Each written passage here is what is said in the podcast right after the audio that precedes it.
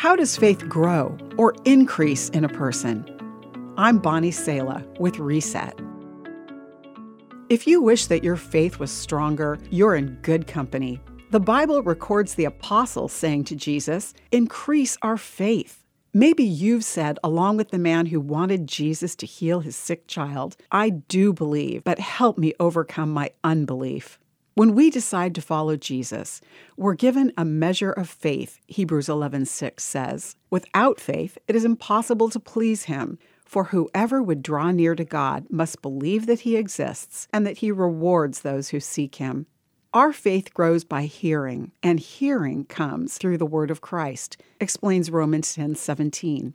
Just as in human relationship, I'm not going to have faith in someone I don't really know and whom I never hear from.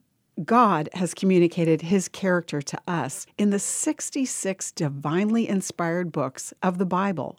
The deliberately purposeful storyline of his love for us runs all the way through the book, written by 44 different writers over 1,500 years.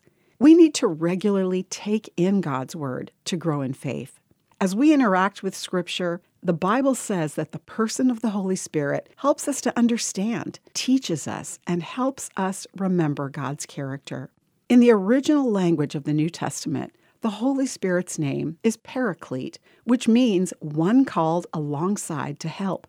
If growing in faith seems daunting to you, Jesus followers have the person of the Holy Spirit who was given to help you grow in faith in Jesus. Increase my faith is a prayer he'll answer.